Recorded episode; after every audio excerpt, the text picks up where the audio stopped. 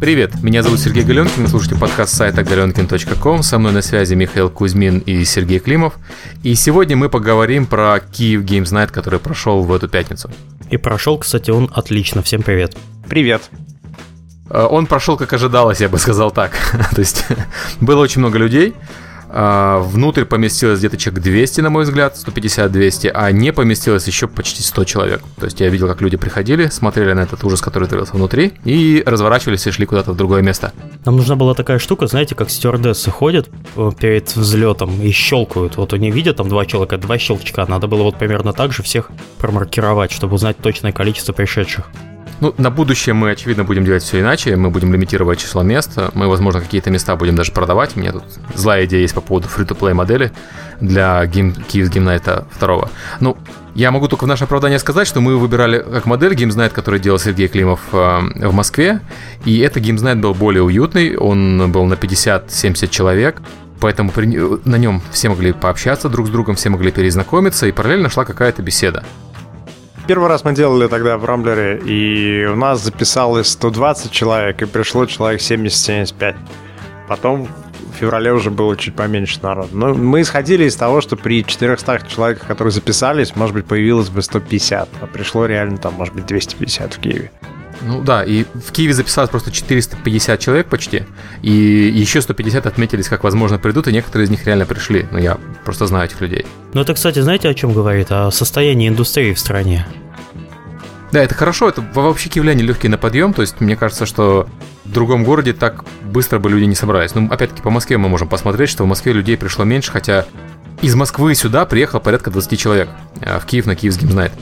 Это странно, ребят, в Киеве, в Москве же есть свои мероприятия, правильно? Ты знаешь, в Москве, те, кто приходил в Москве, да, в основном они были не разработчики. В основном это были люди из HR-агентств, люди, которые были из издательств, люди, которые были из медиа, скажем так, не журналисты, а те, кто занимается управлением медиа. Я разработчиков почти не помню из тех, кто был в Москве. А как раз в Киеве в основном все были из разработки либо сочувствующие, интересующиеся. И, кстати, у нас э, были же люди не только из Киева. У нас были люди из Москвы, из Санкт-Петербурга, которые ехали сутки на поезде э, в одиночку или большой компаний. Народ поехал из Варшавы, Одессы, Донецка, Днепропетровска, Луганска, Минска, Гамбурга. Львова. Львова, и я прилетел из Калининграда с Андреем. Так вот, международный ивент получился. По цене, у вас там была программа «Купи, купи, да. заплати за одного, провези двух». Про провези через украинскую таможню я потом расскажу. Давайте э, посмотрим... Пытался вывести ценности национальные. Ценности. Давайте посмотрим, что случится с э, потенциальным Games Night в Питере. Потому что в Питере у нас есть Wargaming, у нас есть Nival, у нас есть Saber. Питер не так далеко от Москвы, можно сесть на Сапсан и приехать. И, возможно, мы попробуем сделать питерский Night как раз более техническим, учитывая количество разработчиков там. Ну, ты знаешь, в Питер, как и в Киев, довольно приятно приезжать даже просто так. То есть Летом. Тоже... Потому что мы планируем да. на август питерский Games Night. Это, по-моему, идеальное время для Питера. Это один из месяцев в Питере, один из двух месяцев, когда там можно жить. Слушай, а ты не боишься, что ты попадешь на время отпусков у довольно интересных людей? Если мы будем делать это перед э, Gamescom, то, наверное, не попадем. А, ну да, в принципе, все к этому готовятся. По-хорошему, первая неделя должна быть августа, потому что потом уже начинается полное сумасшествие с Gamescom в Кёльне. Но я бы хотел, я думаю, что мы уговорим э, Saber на то, чтобы Saber выступил там, может быть, четырьмя с пятью серьезными докладами, как они в свое время выступали на КРИ и рассказали, может быть, немножко про pipeline, про консольную разработку, вообще про там, возможность сделать игру за 6 месяцев, да, какие-то такие вещи. Я послушал э, Wargaming, я послушал Nival с удовольствием. То есть, если нам удастся сделать на целый день программу, было бы хорошо. Пускай будет меньше людей, я не уверен, что мы хотим делать КРИ, то есть, вернее, я уверен, что мы не хотим делать КРИ, потому что проблема КРИ э, в том, что доклады по часу, по два часа, и в эти доклады люди э, засовывают, по сути, одну-две мысли. Э, мне кажется, формат, когда у докладчика 10 минут на все про все, он гораздо более интересный, потому что докладчик в эти 10 минут пытается вложить э, Эту самую мысль, которую иначе бы он размазал на 2 часа. Но у нас на Games Night же был более жесткий регламент. У нас было изначально сказано, что у вас есть 5 минут. И, в принципе, там 80% участников, у которых не было заранее приготовленных презентаций, в это время уложились плюс-минус. И это прекрасно. Я бы, кстати, может быть, попробовал, знаете, как сделать? Э, сделать тему или круглый стол. Во-первых, круглый стол, мне кажется, самый рабочий вообще формат. Я был очень рад э, услышать на один и тот же вопрос ответы там от Сереги Галенкина, от Олега Еворского, от э, Игоря Карева. Это были разные ответы. И, или, например, там Клоповский, который объяснял, почему Free-to-Play умер, и, и Яворский, который говорил, почему он не умер, почему это мисконцепция. А, может быть, сделать круглый стол такой, представь себе, в Питере ты делаешь э, круглый стол по поводу, например, там, не знаю, процессов, связанных с геймдизайном, и у тебя на 10 минут выступает Saber, на 10 Wargaming, на 10 Nival. После этого мы можем задавать вопросы. Я услышу за там, 30 минут три разных точки зрения на то, как процесс организован. Мне кажется, в Питере надо делать э, по программированию. В Питере очень, сильная, э, очень сильная школа программирования. Мне кажется, вот и Saber, и Nival, и Wargaming могут про это много рассказать. Ну, слава богу, я не поеду тогда. Хорошо. Не, а, а кто же будет э, прикалываться в президиуме? А я ни хера не понимаю в программировании, поэтому я даже не смогу модерировать ничего. Это... Мы тебе бы crash course проведем, научим. C++ ассемблер. И я хотел бы понять, что можно сделать в Калининграде, и на что это. Во-первых, в какое время, во-вторых, на какую тему. Ну слушай, мы в эту субботу уже собираемся предварительно с руководителями компаний, кто придет, кто не придет. Неважно, посмотрим на на отклик нашей текущей индустрии, и там все это дружненько порешаем, когда можно собраться. Мы, мы, мы сейчас вот так вот все это дело обсуждаем уже, наверное, 5 минут. И чтобы это дело не прошло просто так, я бы хотел попросить тех, кто потенциально посетит мероприятие Games Night, там, следующее в Киеве или, или в Питере, или в Калининграде, или, может быть, в Москве, а, пожалуйста, поделитесь соображениями того, что, что вам нужно, о чем вы готовы услышать, слушать, да, что вы хотите сами рассказать, если вы готовы. И учитывая, что у нас еще есть несколько месяцев, мы сможем наверняка организовать хороший э, круглый стол с профессионалами, выдернутых из разных опытных компаний. У нас есть это время, и мы понимаем теперь, что работает. Вот принимайте участие, давайте вместе это строить. Вот пока ты говорил, мне в голову пришла очень такая интересная мысль. А в принципе, а почему мы приглашаем выступать только известных людей, которых уже все знают? Почему бы не использовать это как открытие каких-то имен? Если у вас есть что-то сказать, вы хотите чем-то поделиться, почему бы не сделать? Вот как у нас в подкасте. У нас э, было очень много людей, о которых не слышал, наверное, практически никто в нашей индустрии. Но тем не менее, это люди очень интересные, у которых э, много собственных мыслей, и они много чего своим трудом доказывают. Тут такая ситуация, мы про этих людей слышали, поэтому они были в подкасте. Я бы хотел сказать, ребят, если 5 лет есть работа, да, или там 10 лет работы, то прекрасно, замечательно. Да. Предварительный план по геймзнайтам, если правильно его понимаю, это конец мая Москва, апрель это Питер, э, дальше э, сентябрь Киев и Калининград вы решите завтра. Ну, я так в понимаю, субботу. что вероятно тоже, да, э, в субботу. Вероятно тоже где-то осенью. Летом у нас тяжело народ собрать, потому что все в отпусках. И самое нормальное время это действительно осень. Ну, потому что будет Е3, там, я не знаю, много ли людей вообще уедут на Е3, но, по крайней мере, ключевые люди уедут на Е3, это будет там середина июня, потом в Вегасе будет шоу. Да, окей, хорошо, в Москве через практически месяц с небольшим э, будем над этим работать. Давайте обсудим, какие темы мы хотим поднять и о чем мы хотим поговорить. Я знаю, что последний раз очень всех интересовала тема работы в игровой индустрии, зарплаты. Смешно, да? Киев говорит про душу, там Прохоров рассказывает, всем зажигает сердца. А московский Games Night про бабло, а питерский про программирование. Калининградский про море, солнце, пляж. Вот у нас примерно так будет. Специфика Москвы, все там больше про бабло, чем про, про душу, да? Ну тогда мы должны позвать Nival. С душой или, или с баблом? С баблом. Мы должны позвать Nival и Riot Games Russia. Для, тех, кто не в курсе, это мне до сих пор подкалывают по поводу нашей вакансии на 200 тысяч рублей для ведущего серверного программиста. И мы по-прежнему его ищем. Да мало просто, мало, ну, мало. Да, я, я понимаю, что мало. Никто не хочет на такую нищенскую зарплату идти, что ли? Это серьезно. Нам серьезно приходят письма от людей, которые говорят, ну за 200 тысяч я не пойду к вам работать, я за 300 тысяч пойду. Ну вы, вы помните же старый прикол на DTF, который еще был, что готовы платить любые деньги российскому продюсеру, выпустившему 2-3 AAA продукта на консолях. И на тот момент таких людей не было. То есть ты можешь там, извините, родить ежа, но нет таких людей. То же самое с такими программистами. Если человек талантлив, да, если он опытен вот сугубо в этой нише, он, наверное, может себе найти работу где угодно, и, может быть, он уже не в Москве, может быть, он уже работает в Activision. Мы понимаем, что, вероятно, такие люди уже не в Москве, но могли бы и вернуться. Или они прикованы к столу в Wargaming в Минске? На галерах. У них отключен интернет, они не могут ничего тебе сказать. Них забанен сайт Галенкина уже, как потенциально опасный после этой вакансии. После его косплеевских фоток, ты чё? Слушай, их давно не было. Значит, с тех пор и забанили. Ну что? Давайте немножко про, про то, что было на Гимзнайте еще раз.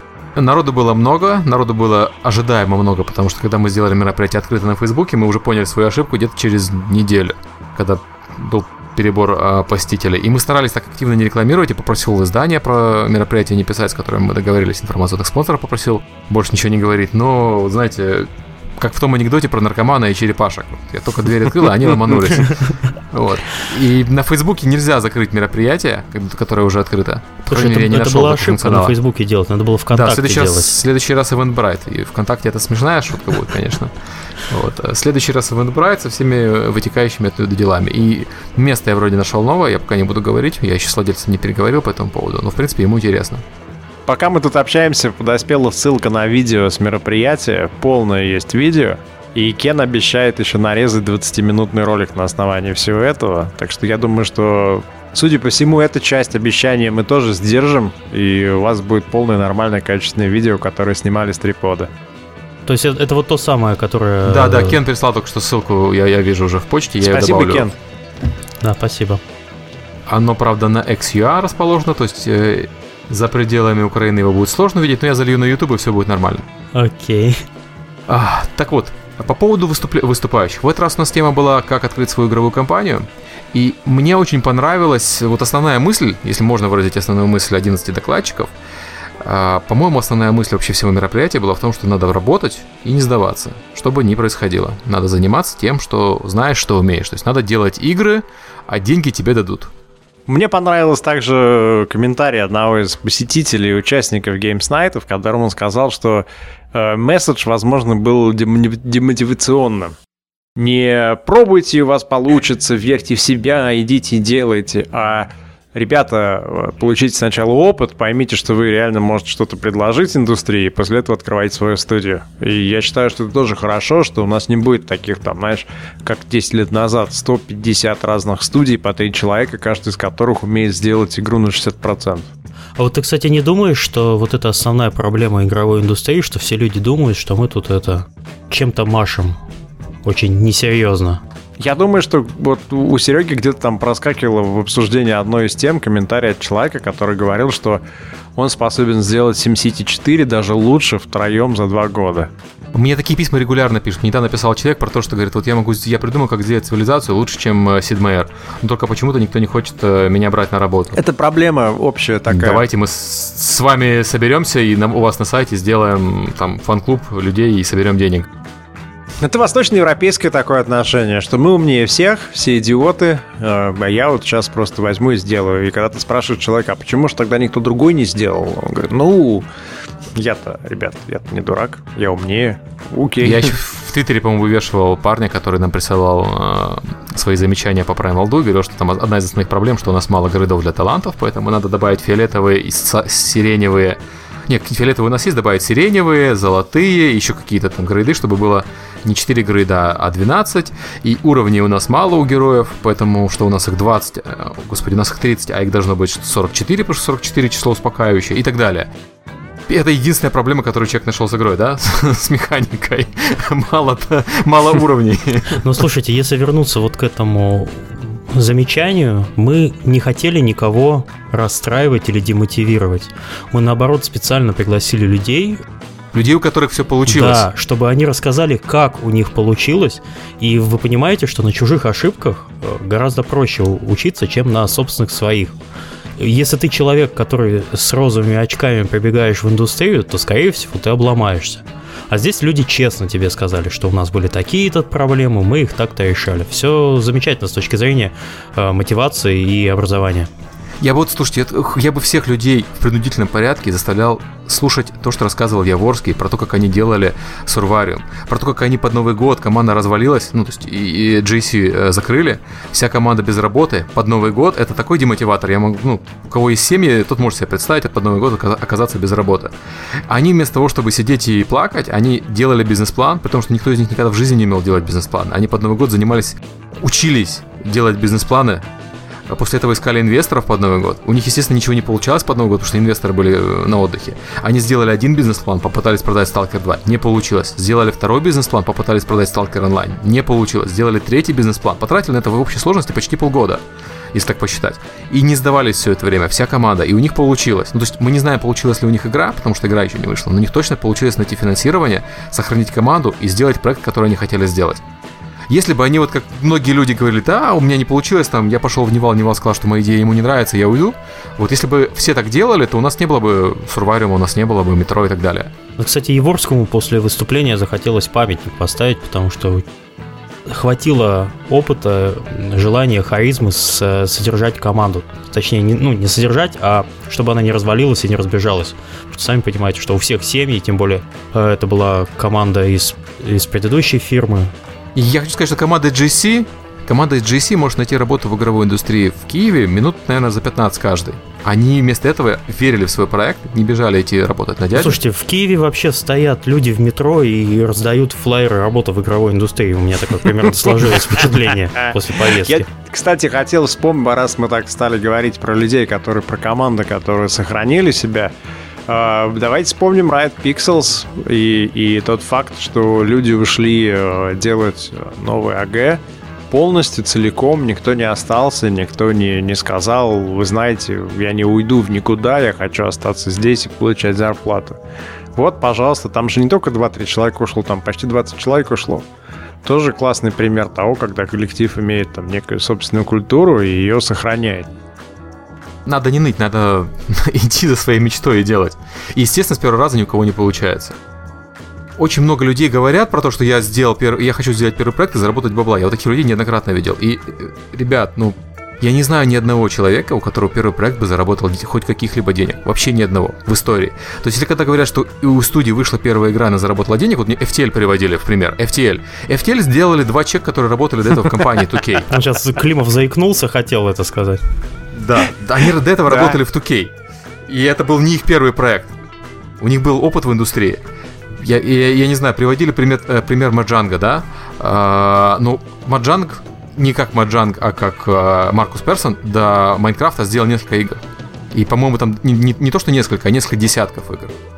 Я хотел вспомнить такую игру, и, возможно, это иллюстрация как раз неправильного подхода. Я не хочу никого обидеть, но есть такая игра Cradle.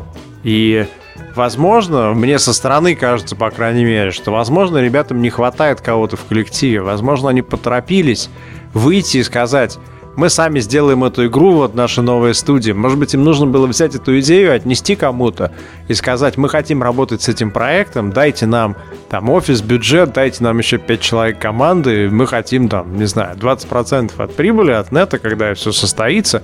Но у них уже игра бы вышла тогда. А возможно, сейчас они пытаются прыгнуть через этот барьер, не, не имея достаточных сил, и они заплатят за это двумя годами там тяжелой работы, депрессии. Помните, там были какие-то апдейты на Фейсбуке, что они устали и больше ничего не хотят? Знаешь, мне кажется, что такой э, подход из разряда «нас двое, у нас прекрасная идея, дайте нам программистов и денег», он не работает в индустрии. Я вот так, для примера, у Невала сейчас прекрасных идей, ну, наверное, по числу сотрудников умножить на два. А, просто даже у Невала нет ресурсов на то, чтобы вести больше пяти проектов одновременно. Ну, просто физически нет. Если нам придут сейчас два человека с прекрасной идеей и скажут, дайте нам пять программистов, мы скажем, ребят, дайте вы нам пять программистов для нашего замечательного проекта. Нет нехватки идей, нет такой проблемы.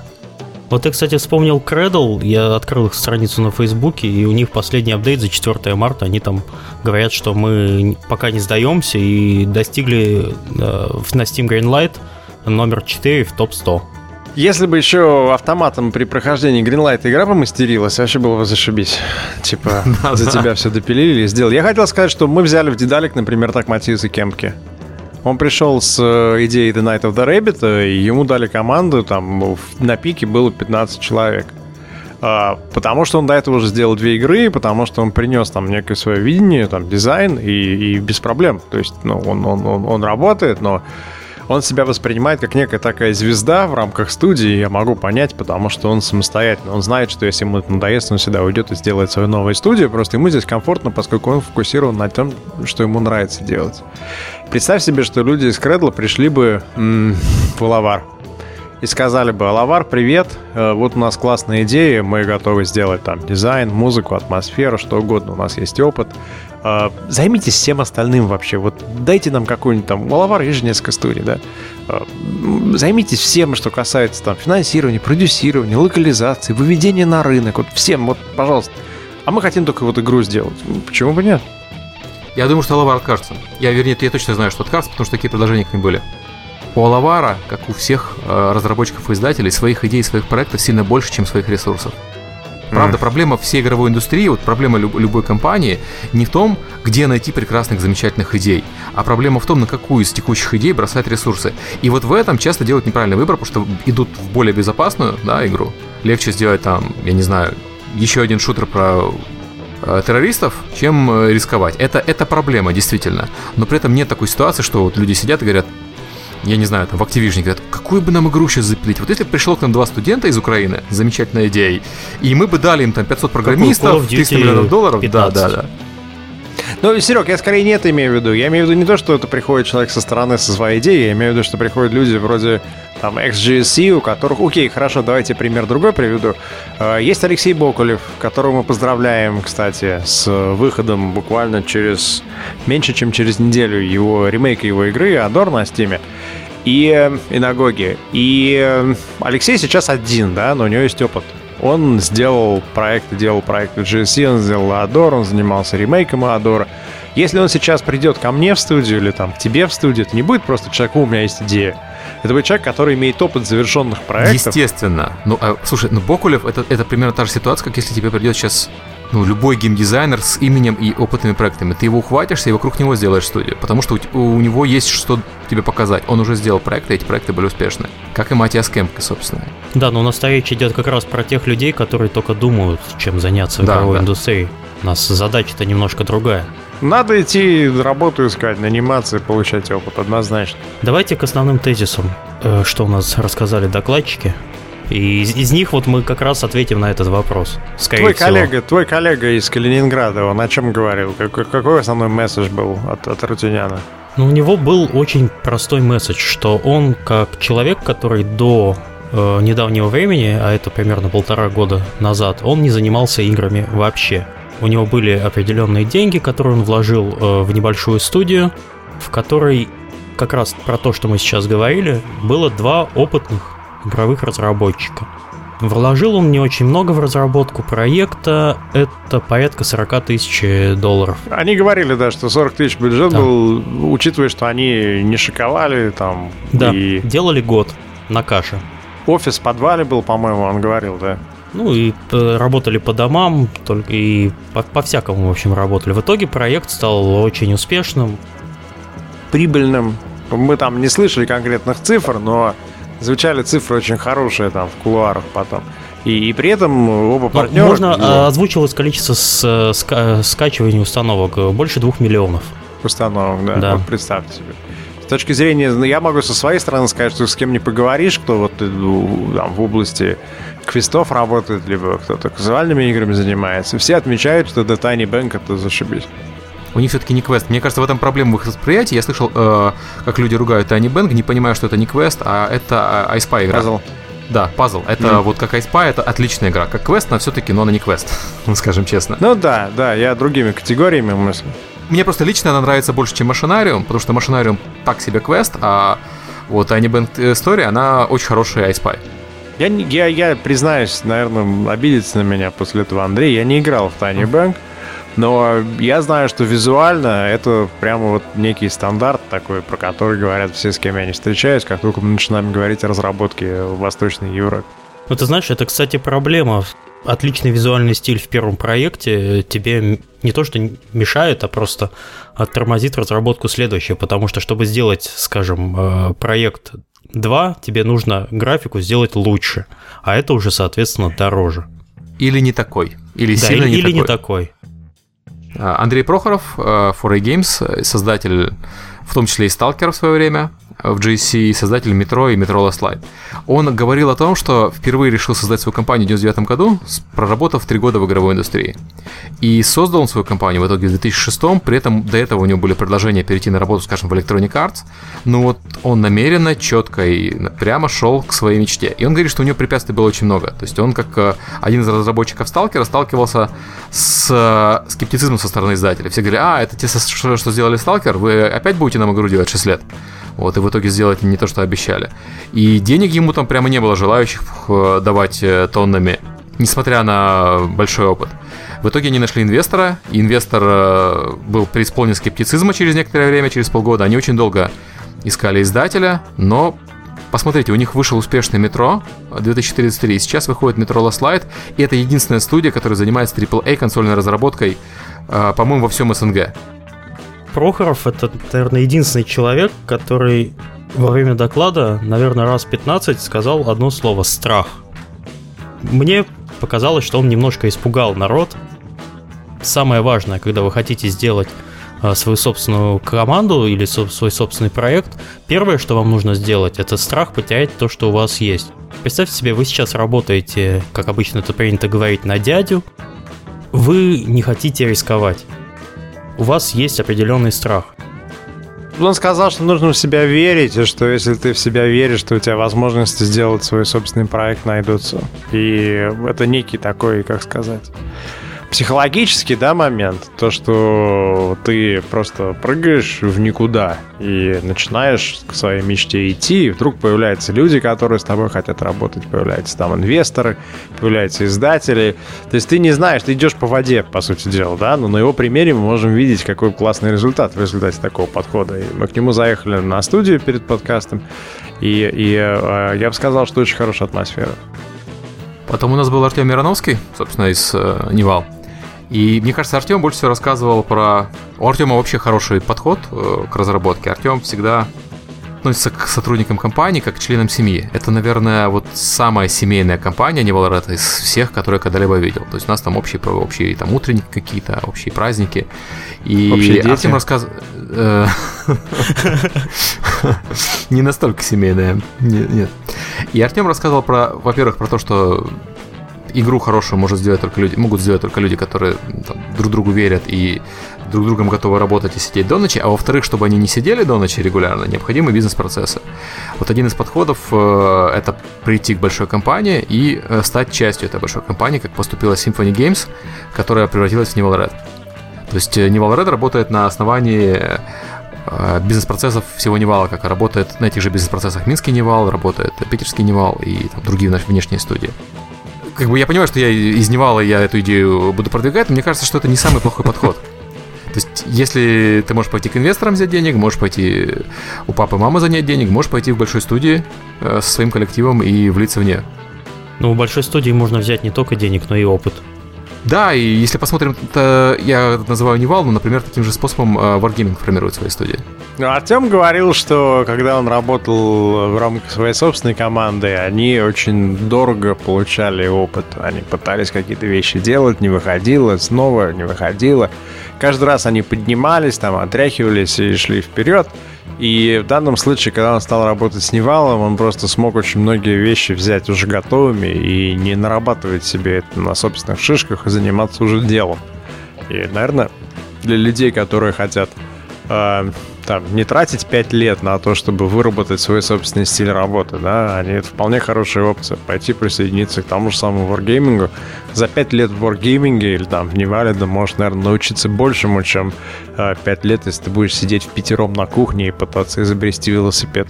Если я не ошибаюсь, он еще сказал единственный минус работы с, как часть крупной компании удаленного офиса – это бюрократия. Ну, это, к сожалению, в любой компании, которая работает с удаленным офисом, неизбежное зло. А, так что про это тоже надо знать. Ну, есть разные, да, компании с разным подходом, и, наверное, во многом это зависит от общей культуры компании, то есть от того... Для меня, например, показатель — это там, отношение финансовых директоров и финансовых служб. Есть компании, в которых на финансовом направлении стоят такие церберы, в котором, ну, где неважно, кем бы ты ни был, да, ты можешь быть там одной звездой для своей компании, которая там, двигает ее вперед. Ты можешь заниматься какими-нибудь там невероятными выставками, и потом ты приезжаешь, и тебе выедают мозг за там отсутствие чека на 20 долларов. И вот в данном случае все компании падают на две категории. Это компании, которые понимают, да, recognize the value of talent. Они говорят, окей, Наша задача поддержать маркетинг, поддержать пиар, поддержать там как бы реализацию проектов, чтобы от нас не требовалось.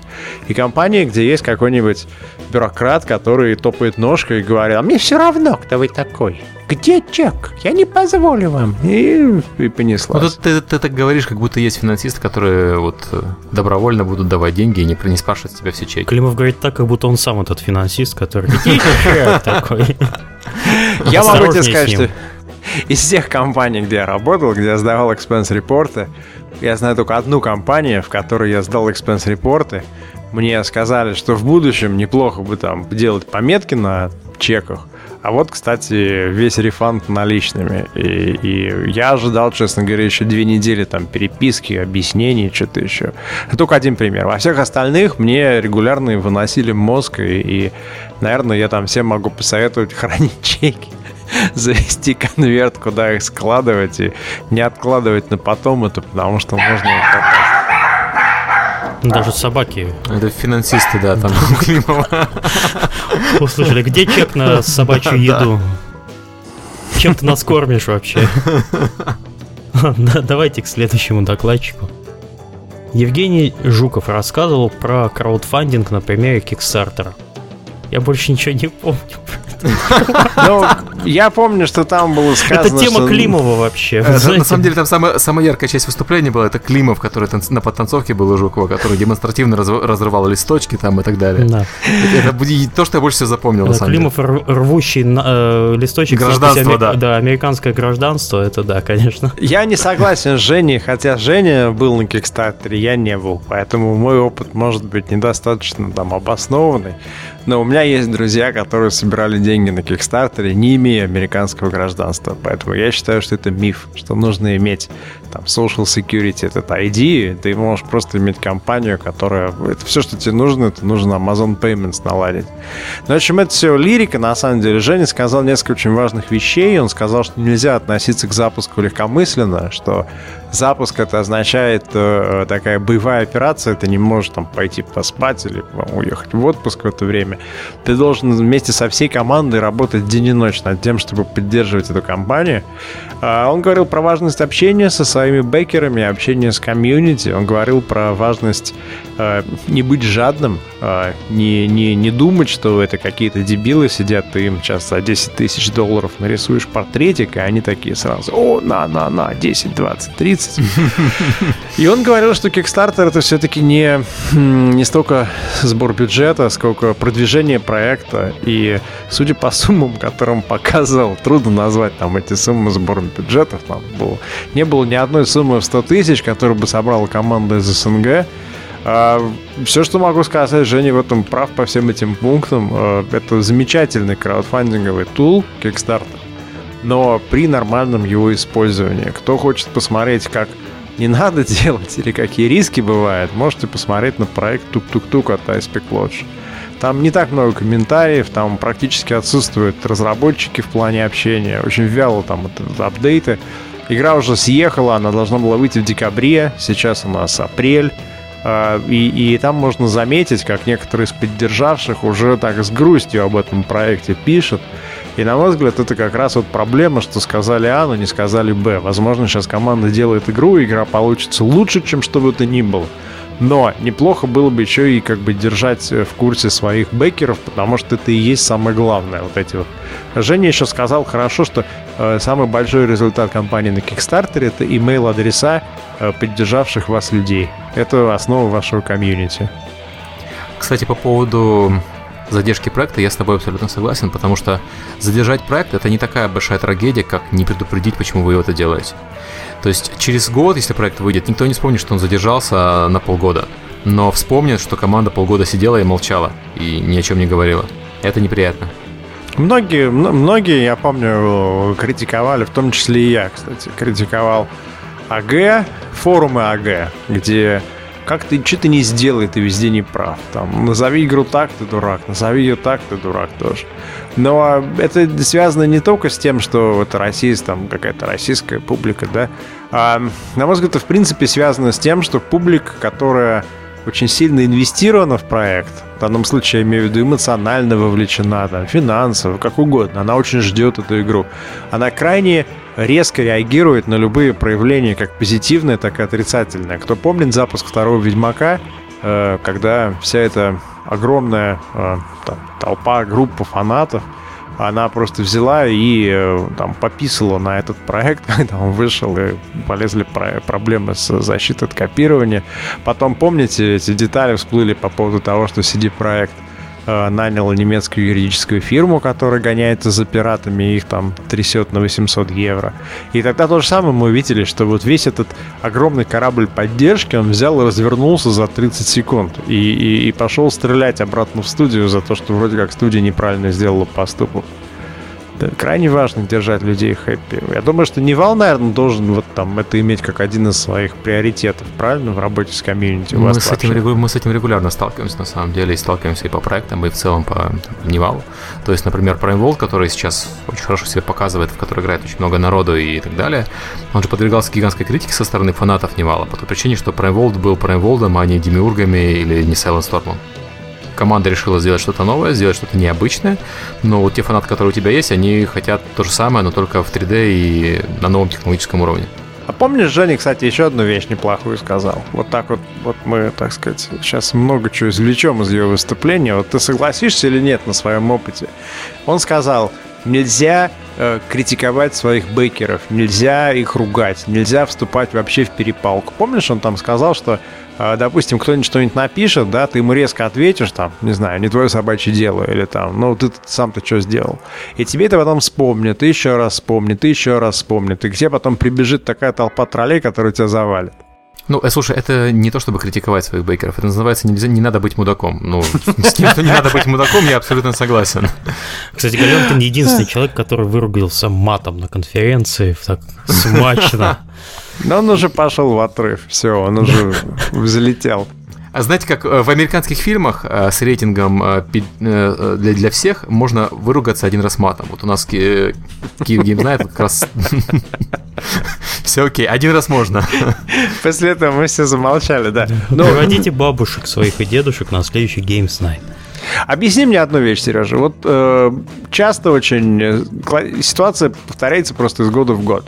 А, я делаю игру, я эту игру показываю людям, мне пишут, о, как вы гениальны, как это красиво, как это здорово.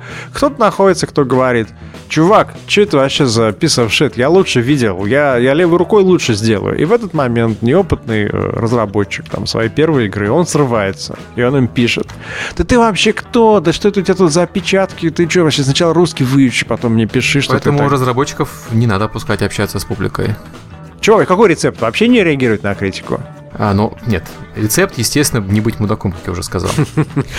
Конкретизируй. Ну, если тебе человек говорит, если тебе человек говорит, что вот он может сделать лучше, а ты все неправильно делаешь, нужно пожелать ему удачи и делать дальше, что ты умеешь делать. Если я напишу тебе, у вас подкаст вообще какое-то полное дерьмо, ведущие кретины, один там, ладно, я не буду в детали. Вот, короче, я могу сделать лучше, вы говорить не умеете, э, э, вы Сергей, там... Э, ты так говоришь, как будто нам такое не писали, и как будто люди потом не пытались сделать свои подкасты и не делали свои подкасты. Нет, нет, как ответить на это? Что сказать? Ну, никак, ничего не отвечать. Мне хочется ну. ему сказать, иди лесом. Нет, я таким людям обычно желаю удачи, если они особенно mm. собираются делать свой подкаст, это им понадобится. С блэкджеком. Да. И там некоторые люди из тех, кто нас так реагировал, они делали свои подкасты. Нет, это тоже второе дело и третье. Главное, что ты говоришь, быть вежливым, не поддаваться на провокации. Защищать свой проект или не защищать? Не защищать, не защищать свой проект. Тебе не надо защищать свой проект, потому что свой проект говорит сам за себя. То есть тебе не надо выходить и всем рассказывать, что вот, ребята, ну я не знаю, возьмем какой-нибудь вышедший проект.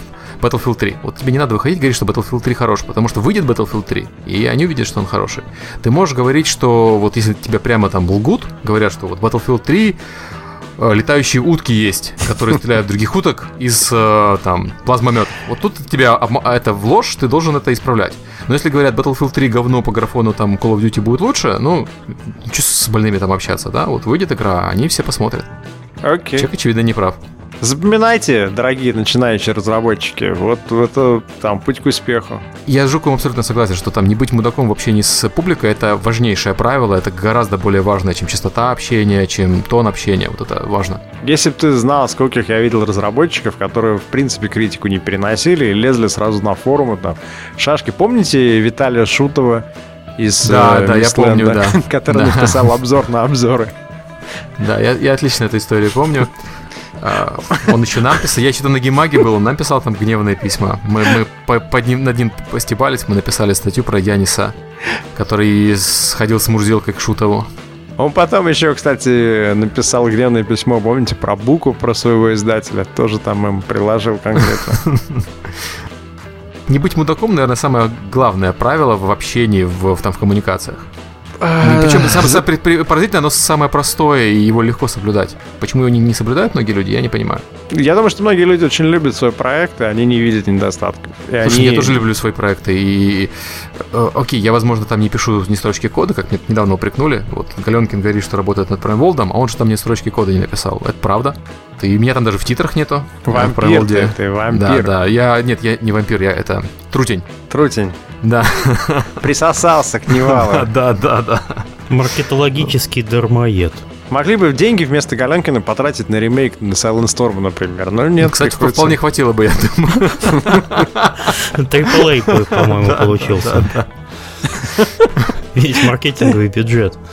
Вот, и мало того, что Трутин, я еще не пускаю разработчиков общаться, да, на форум. Ну что, давайте вспомним, что сказал хороший Карев. Мне у Карева больше всего понравился посыл про то, что когда он начинал делать игры и хотел убить Doom с помощью своего Казма, он хотел Феррари. А когда он сделал Казм, он понял, что не Феррари счастье, потому что Карев там не обделенный машинами человек. Вот, но он мне меня нравится... подвозил после мероприятия, я не буду раскрывать секрета, какой да. марки машина большая. Вот, э, э, но Игорь чем мне всегда нравился тем, что вот он видит цель, и он к, к этой цели идет. Когда случился кризис э, ПК-ритейловых игр в СНГ, и когда один из в спешном порядке закрывал все свои студии, так Symphony Games, собственно, проект был закрыт, он, ну, что бы сделали остальные? Все остальные ушли бы заниматься, я не знаю, шиномонтажом каким-нибудь. Или писали бы э, программы для чего-нибудь. А Игорь Карев сделал новую студию и, по сути, начал сначала. Он снова стал стартапом, он основал этот Tatum Games. Ну, он основал его раньше, но он там переключился на него. И стал делать игры для мобильных. И в итоге, спустя вот несколько лет, Tatum Games по размерам стало больше, чем Action Forums, и Игорь Карев опять думает о том, чтобы сделать Anabios 2. Это опять-таки основная мысль, что вот не надо сдаваться. Что бы ни случилось, не надо сдаваться.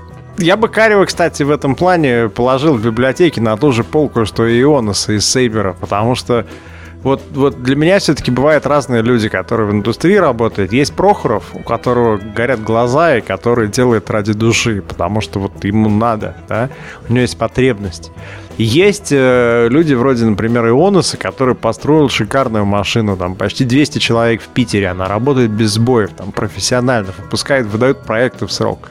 И вот Карев, когда я с ним встречался по поводу анабиоза второго, он как раз э, опытный парень, он, он, он аккуратно двигается, то есть он не будет ввязываться в анабиоз 2, а потом в процессе уже работы пытаться сообразить, как где ему бюджет взять, да, чтобы всех людей прокормить. Он сделает второй анабиоз тогда, когда он поймет, как это может быть успешно, там, красиво и так далее. Я так понимаю, что сначала все равно будет делать портирование первого анабиоза на там, iOS-устройство, то, что он в подкасте говорил. И только потом уже решать про второй. Я очень хочу просто увидеть анабиоз без стрельбы. Я прям просто мечтаю про это. Ну, возможно, как с System Shock и Bioshock это уже будет тогда не анабиоз, а гипербиоз. Если там с правами что-то не так будет. Ну нет, права ему принадлежат полностью на все игры. Ну, Нет, он получил, он получил права на Анабиос, он сказал в прошлом подкасте. Он все права, После все подкаста прав... он получил звонок. От тех, кому принадлежат права реально. Окей, вкусного инсайда, Я хотел сказать, что поэтому не ждите Анабиос в продаже на Стиме в ближайшее время. Это будет нормально. Я не думаю, что я чьи-то секреты раскрываю. Но вот будет, возможно, гипербиос. Неважно. Важно, что это будет игра от Карева, который он хотел сделать. И ты прав в том, что Игорь молодец, что он держит вещи под контролем. То есть он будет принимать ответственные решения, и вряд ли мы услышим, что он начал работать над новой большой игрой, но при этом он не представляет, на какие деньги ее сделать, и кто ее будет выпускать, и где она выйдет. То есть когда он это сделает, он уже будет иметь план. Вот ты Ионаса упомянул. Ионас, на самом деле, Ионаса презентация, по-моему, была больше про рекрутинг. А, он говорил, приходите к нам, мы вас перевезем в Питер, а, делать игры. Ну, я бы сказал так, что Андрей, Андрей показал, чем они занимаются. И он рассказал о том, что помимо больших проектов и многолетних проектов, там на 4 года, на 3 года, они делают в том числе и маленькие проекты по фильмам. А, я не помню, можно ли говорить или нет про те проекты. А, вот, пожалуйста, их собственная игра выходит God через два дня практически на Стиме. А, несколько там тысяч уже предзаказов, он мне показывал данные по продажам. По 9.99 она идет. И кто видел, ну, посмотрите, такая хардкорная совершенно игра. Это их собственный проект, ни, ни по чьей лицензии, никакой другой. Вот э, то, что я запомнил из нашего разговора до э, мероприятия, когда мы поехали в Форей, там все вместе сели, это то, что э, есть разные совершенно истории с короткими играми и с длинными играми. Когда они закончили Inversion, сделанный для Namco Bandai, с постоянной сменой продюсеров, с, там, с потерей дирекшена тотального со стороны Namco, э, потому что просто компания их издатель эволюционировала, и они под это подстраивались. Очень многие люди были уставшими в конце. И не было такого ощущения, что ты работал, работал, работал 4 года, бум, окей, игра вышла, игра утонула, до свидания. В то же время те, кто делает короткие игры, вроде игр за 6 месяцев и покинули лицензии, они их выпускают, они довольны. Они говорят, yes, мы зарелизились, вот результат, посмотрите, мы успешны, мы прибыльны, супер. И это очень важно для работы, такая вот мотивация. И он говорил про опыт, который приходит с годами. Э, люди, которые работают у них в Сейбере, они не пытаются засунуть двухлетний проект в 6 месяцев. Это, ну, я лично это пытался всю жизнь делать. О, там, а давайте фича крип такой, а давайте еще вот это, вот это, вот это, вот это.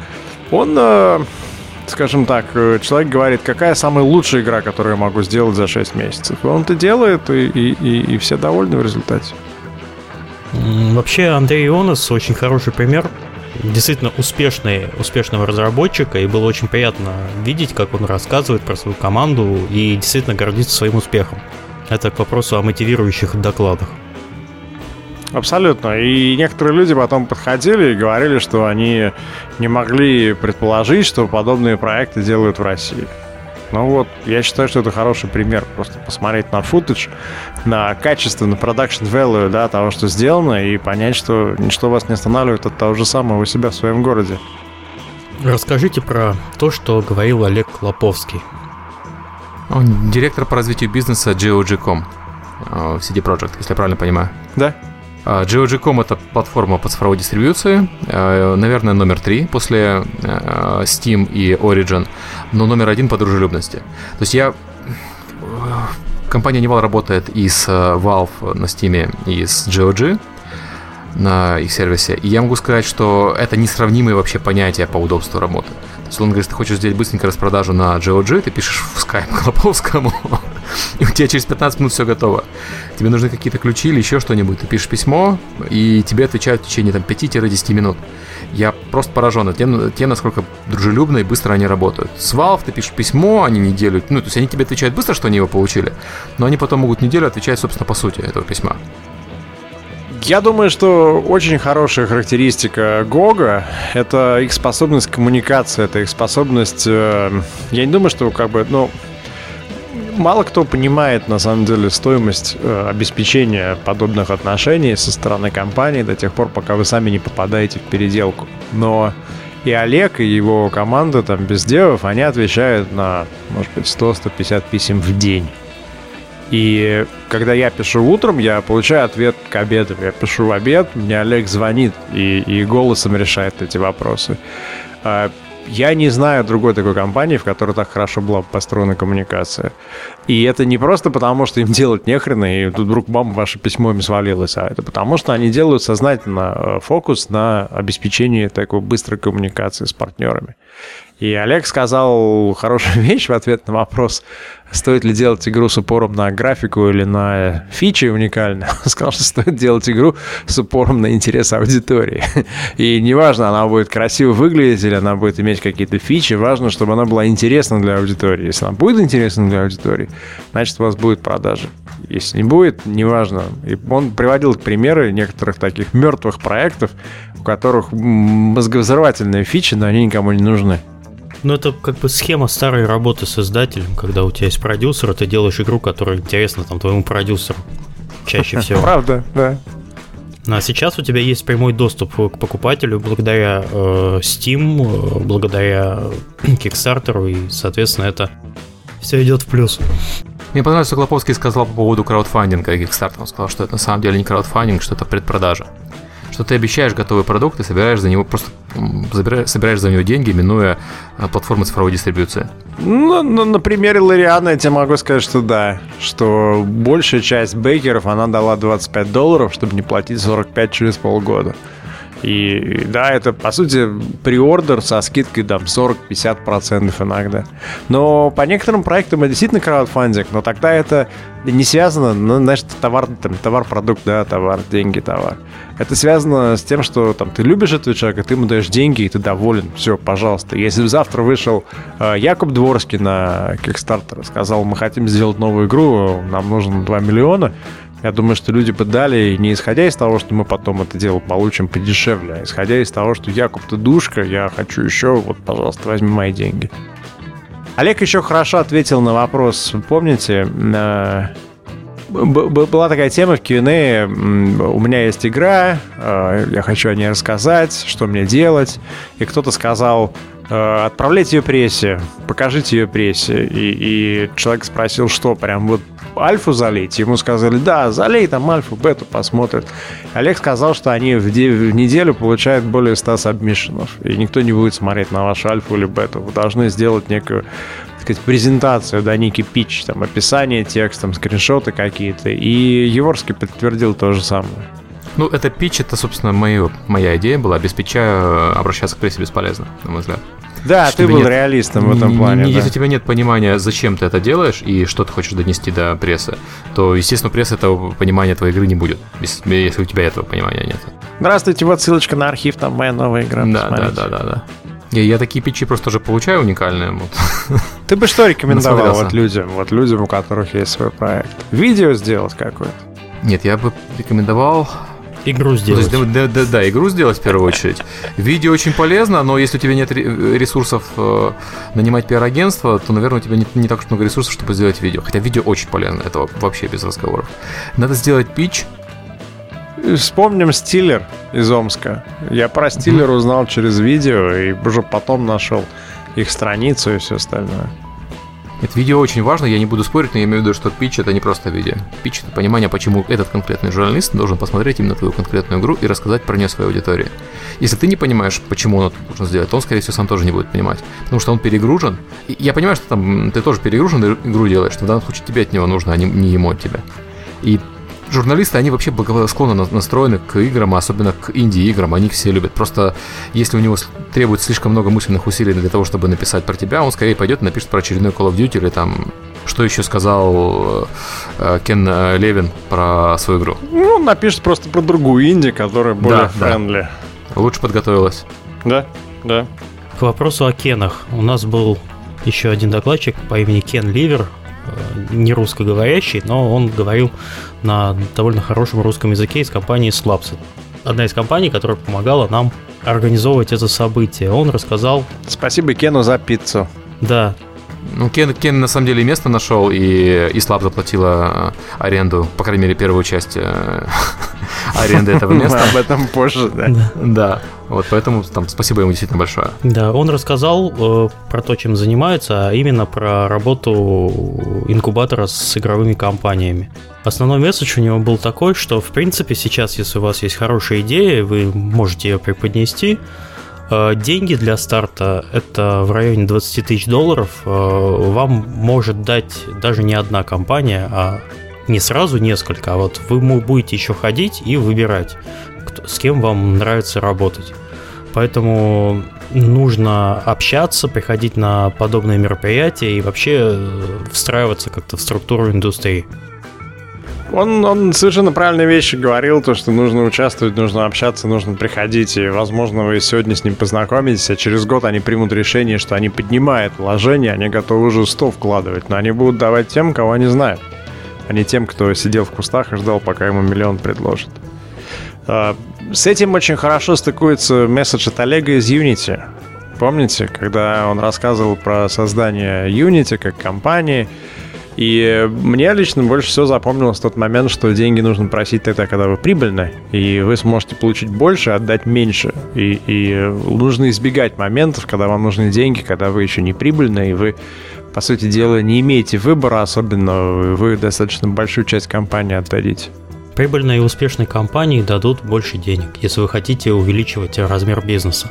Представьте себе, у вас компания, и вы зарабатываете на ее проживание и так далее. И вы хотите, ну, я имею в виду проживание, это покрытие текущих расходов плюс какие-то там небольшие сбережения. Если вы встаете перед задачей выйти, вывести бизнес на уровень чуть-чуть повыше, это, соответственно, чтобы у вас там продажи выросли, либо там команда как-то выросла, вам нужно искать, соответственно, инвестора.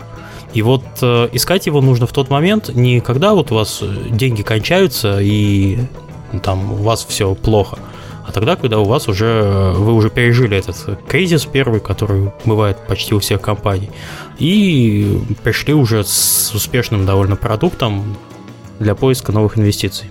Я поддержу совершенно Mission Message и его summary. Это то, что, это то, что не очевидно, возможно, да, но там, дают помогает тем обычно, кому же особо помогать не нужно. То есть, то есть помогает тем, кто уже доказал свое существование, свою успешность, и вы просто можете быть очень успешными, а не просто успешными, и тогда у вас полно будет желающих дать денег. А если вы будете искать помощи тогда, когда это вопрос жизни и смерти, ну вот это как-то тяжело. А вот еще был у нас такой никому неизвестный Сергей Климов. Про что он рассказывал? Ой, да я Кто... не знаю, господи, про что он может рассказывать? Да, это человек, который попал, наверное, и в организаторы, и... Э, через постель. Ну, это, это, это сразу, через подкаст.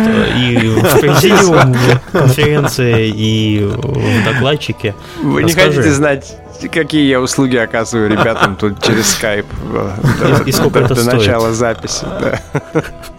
Э, Миша просто есть запись одна вот такого, и он меня шантажирует, я не могу покинуть. Запись тебя с Серегой, не моя запись. Да. Там еще видео было.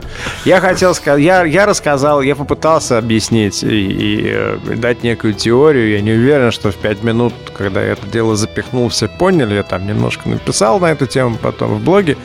Э, я хотел объяснить базовую вещь, что для того, чтобы создать студию, необходимо иметь опыт, способности и видение. Если у вас нет одного из этих моментов, то вы будете очень долго страдать. И, и смысла никакого нет. Вам не дают медаль за то, что вы взяли и сделали все сами, понимаете? То есть это не соревнование за то, э, э, вы не пытаетесь доказать там своим родителям, что вы не идиот. И, возможно, вы пытаетесь, просто не нужно этого делать. А, не нужно этого путать с бизнесом. Вы хотите сделать игру, да, вы хотите, чтобы эта игра была прибыльная, чтобы она нашла свою аудиторию. Так вот, возможно, вам надо пойти в другую компанию и присоединиться к команде, и тогда эта команда вместе сделает хороший проект. Потому что вы должны иметь 5, 6, 7 лет работы в индустрии, чтобы понимать, что и как вообще устроено. Не надо спрашивать, э, там, типа, какие три вещи я должен знать об индустрии, чтобы начать не работать. Это не три, это 133 вещи. Вот, вот каждого возьмите, там, палкой пошерстите из нас, кто уже там 5, 6, 7 лет работает. И он вам бесконечно выдаст телегу на тему того, как индустрия устроена. И не нужно пытаться сделать компанию, если у вас нет способности завершить игру, и эта игра была бы там замечательной в каком-то аспекте. Представьте себе э, Арутюняна из Калибри, который делает Detani Bank Story, но при этом она нарисована так себе. Ну, кто бы, значит, об этой игре говорил? Это была бы игра, которая бы там стоила 40 тысяч разработки и принесла 65. И они бы сейчас опять принесла там бы, скорее всего, меньше даже. Если она так себе.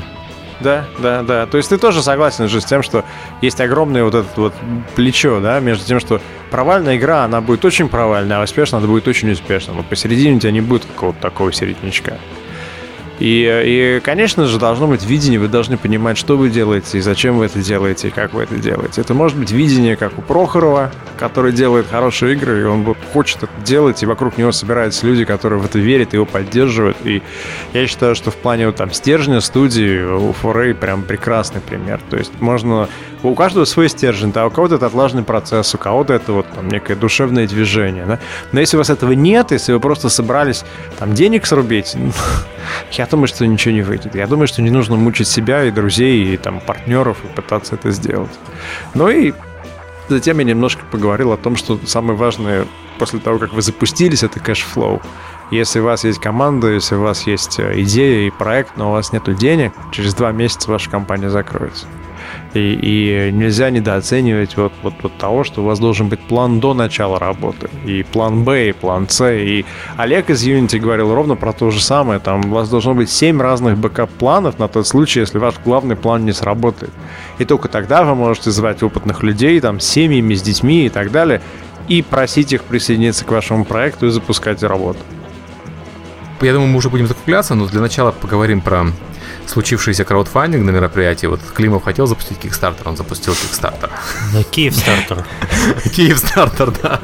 Я очень, на самом деле, был счастлив. Ситуация такая была, что мы э, в 9 часов вечера пришли к тому, что оплаченное время уже закончилось и в кафе, и с нас хотели еще денег, либо нужно было расходиться. И мы спросили организаторов, управляющих кафе, сколько надо денег. Они сказали, что нужно 400 долларов на час. И э, там, первый краудфандинг произошел среди спикеров. Uh, люди полезли в кошелек, там Олег Колоповский дал там 2000 рублей, там uh, Игорь дал тоже там денег, Еворский дал денег, я там дал денег. В общем, все, кто там стоял, все как-то дали денег.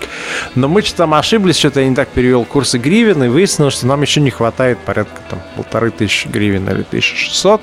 Мы объявили, что нам не хватает этих денег, попросили людей помочь. И мне, наверное, дали раза в два больше, чем нужно было. То есть мы, мы там часть денег взяли, отдали... Ты сейчас заработал Нет, часть... Ну, я скажу тебе так, это был very happy moment, когда э, из ниоткуда практически появились руки с там 200 гривенными бумажками. Я отдал их девушке-администратору, он сказал, все, хорошо, у нас все есть. А эти бумажки все еще продолжали появляться, и мы говорили людям спасибо, спасибо, уже все, уже все решено, уже спасибо, большое спасибо.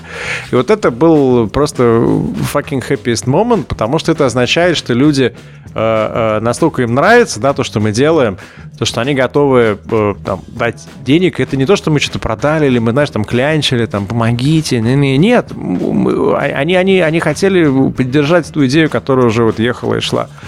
Я бы хотел в связи с этим все-таки запустить э, некий краудфандинг, связанный с подкастом там, или с блогом Сереги, вокруг вот того, что мы делаем втроем, э, чтобы мы могли собрать какие-то деньги и пустить их на развитие, на какие-то фичи, которых сейчас, может быть, у нас нет. Может быть, в транскрипт каждого интервью с нашими гостями, включая прошедшие, чтобы можно было быстро пробежаться глазами э, по интервью с Клоповским, а не слушать часовой подкаст снова.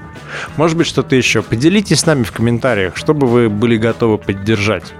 Ну, я, как известно, против. Я был против того Кикстартера и против этого Кикстартера, но нужно запросить Сергея ну, раз дают да, деньги, собирать деньги. Надо брать, Серега, У нас, надо мне брать. кажется, мне, да мне, нет, мне, не надо, на самом деле. У нас разное мнение, мне кажется, это хорошо. Да. И, кстати, я хотел как раз по этому поводу сказать, что мы не зря собрали эти деньги и не зря продлили время, потому что круглый стол был просто отличный. Я лично постоянно езжу по всяким конференциям, и когда происходит какой-то круглый стол или э, там Q&A после каждого доклада, человек, который бегает по аудитории с микрофоном, он э, мучается, и видно, что вот человек, который, которому надо задать вопросы, надо как-то аудиторию разогревать. Здесь никого разогревать не надо было. Так как я знал, что может произойти, может быть, стеснительная аудитория и так далее, у меня был backup-план про то, что сейчас говорил Сергей. У меня был один, а не 7, как, как надо, но он все-таки был. То есть э, была возможность, э, если бы аудитория была неактивная, мы бы все равно провели круглый стол, там все было бы нормально. Или хотя бы как-то расшевелить аудиторию. У нас были А с- проплаченные люди в аудитории, которые вставали бы и говорили, «Ой, ребята, я вам очень благодарен. Да-да-да. Нет, а тут люди с горящими глазами набросились фактически на э, докладчиков и задавали, И задавали, их. да. и задавали, задавали вопросы. И вопросы разного уровня, но большинство из них было связано с чем? Большинство людей хотели узнать, как э, продвинуть игру.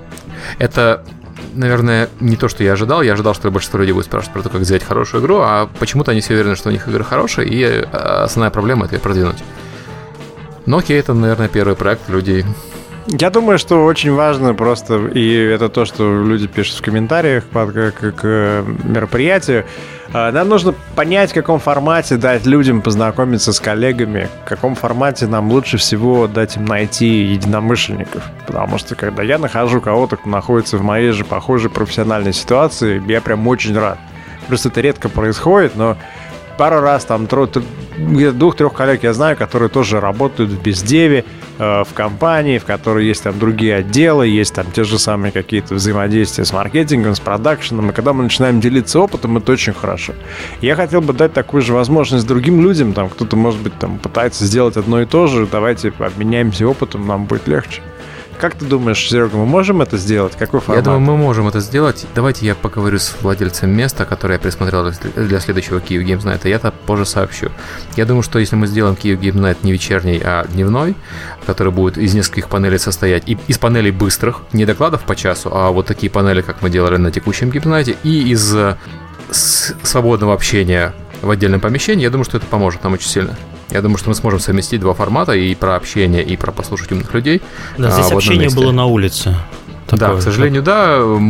Было много народу, скажем честно. Было больше народу, чем мы ожидали. Если было бы народу меньше, общения было бы. Знаете, что я вспомнил, кстати, вот когда ты сейчас говорил, я вспомнил, что на Game Connection в Париже, Миша вспомнит, есть отдельная отгороженная площадка для ланча, на которой стоят да, вот такую я и столики хочу на там, сделать. 10 человек. Но и она ты можешь платная. пойти... Да, ну вон там она входила. А, мне дали какие-то, как спикеры какие-то. В общем, ты туда идешь, и ты можешь присесть там за один стол, за другой, за третий, сказать привет, привет, поговорить. И все это длится там, может быть, час-два, но, но вот это то, что нужно, мне кажется. Я такое хочу сделать. Ты описал прям то, что я на, на что я смотрю. Но это зависит от места, и пока нет понимания с местом, не хочу ничего заранее обещать. Окей, мы договорили очень много. Я думаю, мы на этом будем завершать. Всем спасибо, кто пришел на Киев Game Night. Всем спасибо, кто придет на следующие Games Night. Если вы хотите проводить Ки- Games Night в своем городе, вам не обязательно для этого нужны мы. Вы можете проводить это без там, нашего участия. Я вот знаю, что в Днепропетровске организуется Games Night, организуется Games Night в Кирове. Мы вышли вам фотографии, вы можете вырезать и поставить наши. Да, картонного Климова. Деревянного. Га- Га- Галенкин только в разных штанах. У нас есть комплект Галенкин и три разных штаны. Знаешь, что мне это напомнило? Это фильм э, «Бойцовский клуб» напомнило, когда у них там бойцовские клубы начали самостоятельно организовываться по всей стране. У нас примерно то же самое. Да, и первое правило бойцовского клуба — говорить всем про бойцовский клуб, да? Ты имеешь в виду, что в Донецке, в Киев, э, вернее, Донецк Games Night пройдет в формате бойцовского клуба? Набей морду работодателю и иди делать игры, слабак. Да, у нас еще оставались немножко вопросов, но мы их перенесем уже на следующий раз, наверное, потому что мы действительно все за это время очень сильно устались э, и наговорились еще в пятницу, поэтому сегодня подкаст такой уже да, Меланхоличный. да, Новостей нет, новостей нет, да. Новости происходят рядом с вами, вокруг вас. Еще такое хотелось добавить, что, судя по аудитории, это, наверное, было для людей первая конференция, которую они посетили. Много таких людей было. И надеюсь, что они все-таки поймут, что происходит в нашей индустрии, и будут ходить уже и на платные ивенты, которые профессиональные, которые в Киеве в году проходят там и не одно, и не два. Я полностью поддержу тебя, да. Да, ходите, обучайтесь. У вас есть под рукой интернет, э, найти даже те же самые доклады. Вот Casual Connect выкладывают в бесплатный доступ все доклады с, э, со своих э, конференций. Я, кстати, Киев, Киев Night только что залил на YouTube и выложил. То есть можно будет тоже посмотреть. Да, мы занимаемся тем же самым. Мы стараемся, чтобы люди больше пришло людей в игровую индустрию, потому что это нам нужно. Мы хотели бы работать в дружелюбной такой индустрии с большим количеством, большим числом профессионалов, и мы хотели бы иметь возможность гордиться тем, что вот в нашем регионе, да, в нашем, там, мы знаем лично людей, которые делают феноменальные проекты. И это очень приятное ощущение такой профессиональной гордости за своих коллег, и, и это сильно мотивирует тебя самого поднимать планку качественно. А, до встречи в комментариях тогда. Ура! Да, всем пока. Всем пока. Пока.